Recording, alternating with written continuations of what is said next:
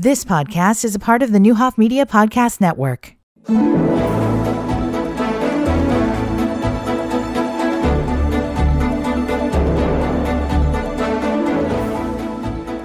Good morning and welcome to Community Connection. Today we have Dr. Karen Wiarda with us. She is from Carle, and she's going to give us some good information about her area of specialty as we uh, end this new year. We're, we're looking forward to uh, the new year. So, Dr. Wiarda, welcome this morning. Thank you. Thank you for having me. Um, Dr. Wiarda, tell us what your specialty is. I am a non invasive cardiologist. So I work in, particularly, I work in the outpatient uh, ambulatory cardiology office only. Um, and so I do outpatient care to try to keep our patients from going in the hospital. Uh, so non-invasive cardiac cardiology. So I basically am in more. Um, I do a lot of prevention as well as treatment. I do a lot of testing. So we do echo cardiograms, which is an ultrasound of the heart. We do stress testing. There are multiple modalities for that. And then we do, of course, EKGs and Holter monitors. Um, we have cardiac rehab um, that's in the office building. And so we're actually doing a lot more. So we're not doing, we're doing testing. We don't do procedures per se. I don't do procedures per se, but I do a hmm. lot of the management of the patients. Got it. Um, and so I know with the cardiac rehab that there are some different facilities. Uh, let's take a real quick break. Then we'll come back and we'll talk about those facilities and how people um, utilize those to have better heart health. We'll be right back.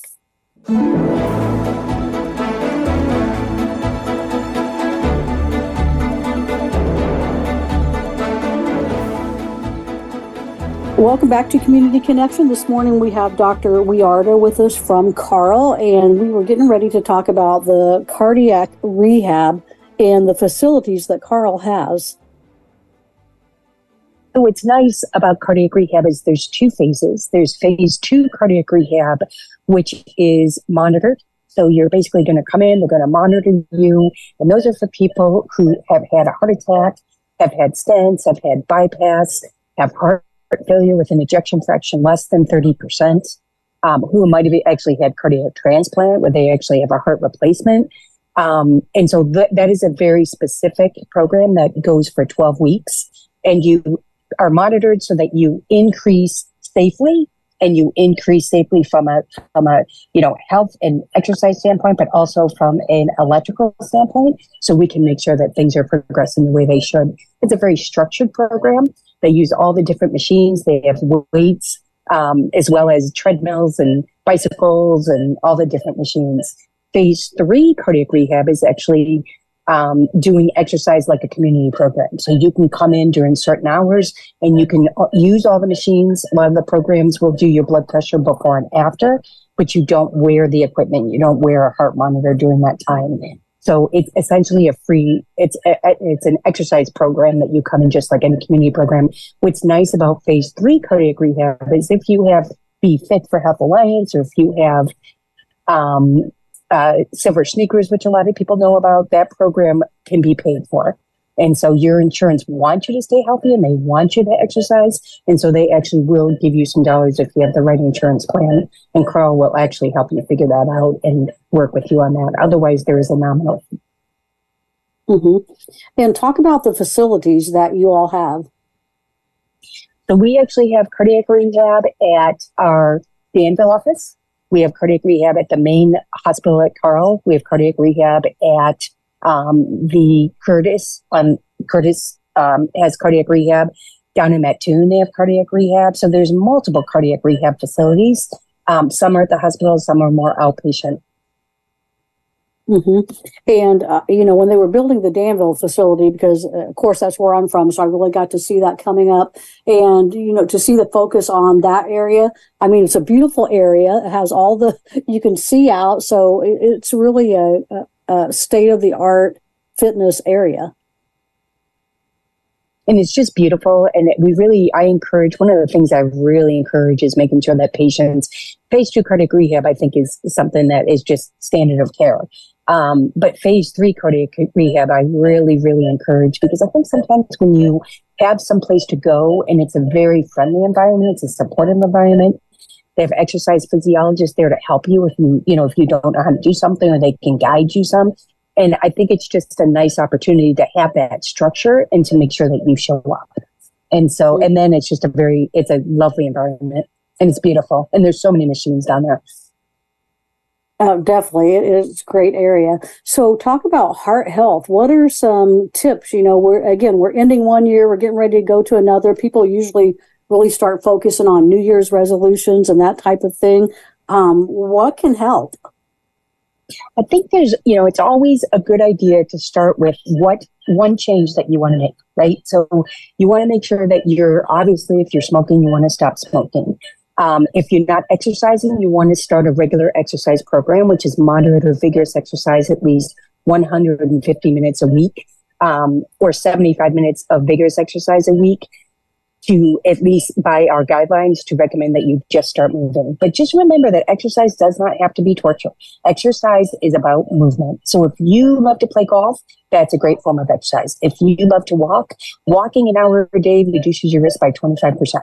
You lose the same amount of calories running an, a mile and walking a mile because essentially it's going to take you more time. So you really, you're losing the same amount of calories. And it is about that exercise. It's about doing something that you enjoy so that you get out and do it.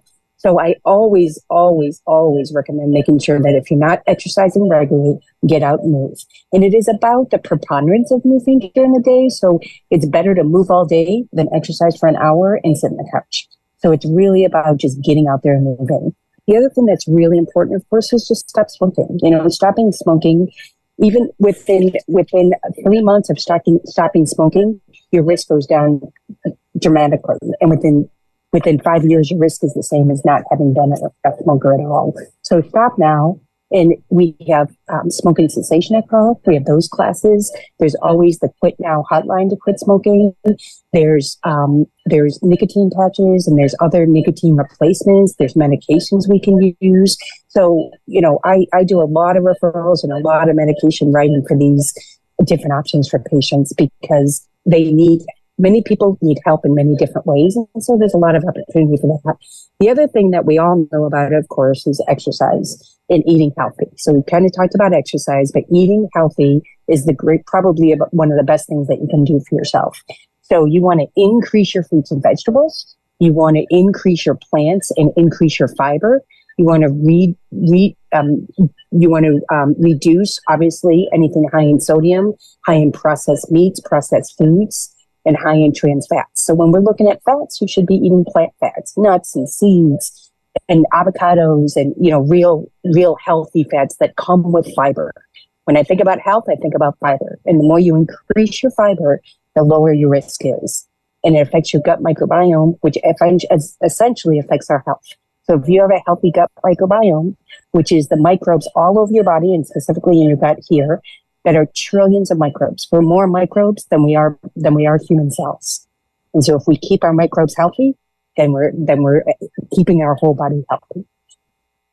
Um, Doctor, we already you made me think of a couple of different questions with that. So, what about probiotics? Should we be taking probiotics, or should we be getting that with our diet? So, okay, so I think that certainly my recommendation is always to get every everything you can from your diet. I mean, the only comment I always like to make, make about supplements is that you don't always know what you're getting. And a lot of times you think you're getting a supplement, but it's really not even that supplement because they're really just not um, monitored the way the, the medications are.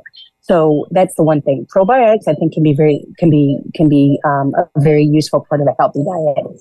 And I think that you know natural biotics you know, eating, um, you know, yogurt and, and these type of foods can really help as well. Um, but probiotics, prebiotics, I think those can be actually healthy. I know, I think that those are a good choice. Okay, good information. All right, well, we'll take our last break and then we'll be back in just a moment to finish the show.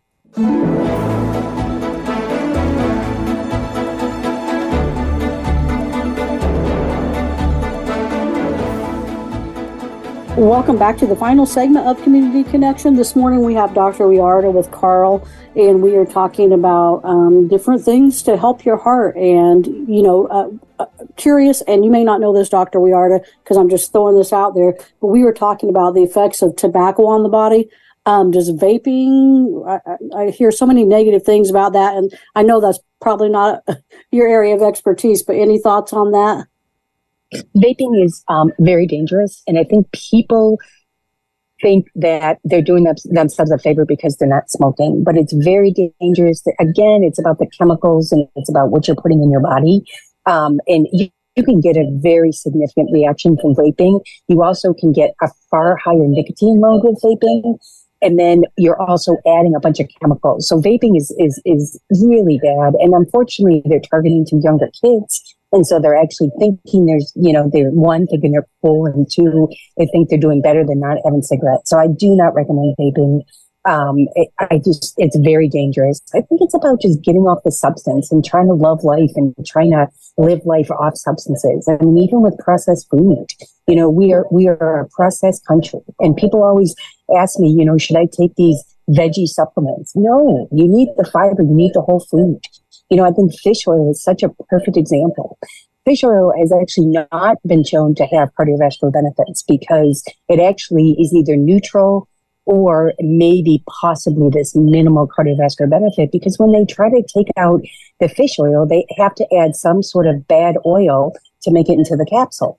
And so when you're, you're actually increasing the inflammation from whatever oil they're needing to put it in the capsule and to make the capsule, so you're not actually getting the benefit. There's a very specific, um, very specific medication that is truly a fish oil that is protective because it's only just the benefits of the fish.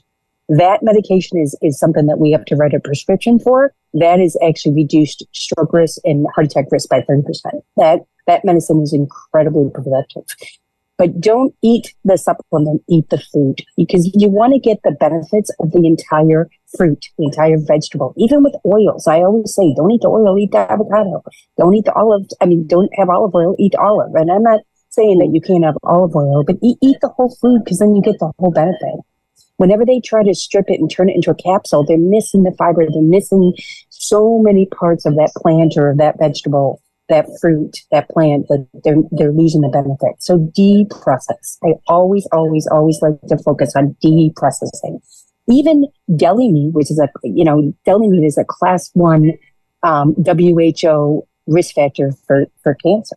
So you know, buy cook buy the meat, cook it, and slice it, and then you can you're better off having it that way than having deli meat, bacon, sausage. These are class one carcinogens. So, you know, really focus on eating the whole food. I very much believe in plant-based eating. I, you know, red meat is very clearly, um, very clearly not a healthy diet. Um, generally meat, generally speaking, by, by all data, it is healthier to not eat meat and to eat, um, fish and, and plants. Um, and that they had a recent, they actually had a recent article, which was very interesting looking at the benefits of being either a meat eater or a plant eater and if you replace saturated fat with refined carbohydrates, you actually increase the risk of heart disease substantially. But if you replace that saturated fat with vegetable polyunsaturated fats, meaning seeds and nuts, you decrease your risk by 30%, which is similar to a statin, which is the medication we use.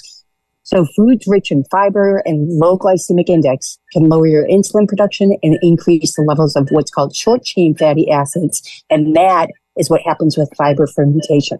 People forget that they're not actually getting B12 from the meat. They're actually getting it from microbes that you get from the ground. And so when you have microbes from the ground, we wash our, we wash our vegetables. That's why we don't get B12 from the ground, but that's where you get it. Even putting your hands in the ground is beneficial for you because of all the different microbes. So they basically did this study that the cardiac mortality risk in vegetarians than in omnivores is significant. There's 34% less in lacto ovo vegetarians, which is basically eating eggs and dairy, and pesco vegetarians is is um, also 30, 20, 34% less, and vegans is about 26% less. And your cancer risk goes down by 18. So it's incredibly impactful to eat your fruits, vegetables, and whole foods and try to deprocess. Dr. Wiarda, I'm like sitting here just taking this all in. I'm like, I don't even know what my next question is going to be because I'm processing what you're saying, and it's such good information. Um, and to be reminded of that, thank you for thank you for sharing that. I have many, many facts that I can share. I just, you know, if I could just make a couple more, a couple more points, if I can, if I Please. have time for it. Less Please. than two to three, less than two to three percent of this country gets enough fiber um, and eats enough fruits and vegetables. When we six in ten people have chronic disease, eighty percent of Americans fail to eat the recommended fruits and vegetables. Seventy-five percent say they eat healthy, but it's really to the contractor. Nearly half of all deaths are from diabetes, strokes, and heart disease, and they're attributed to diet and poor nutrition. Four in mm-hmm. 10 Americans have two or more chronic diseases.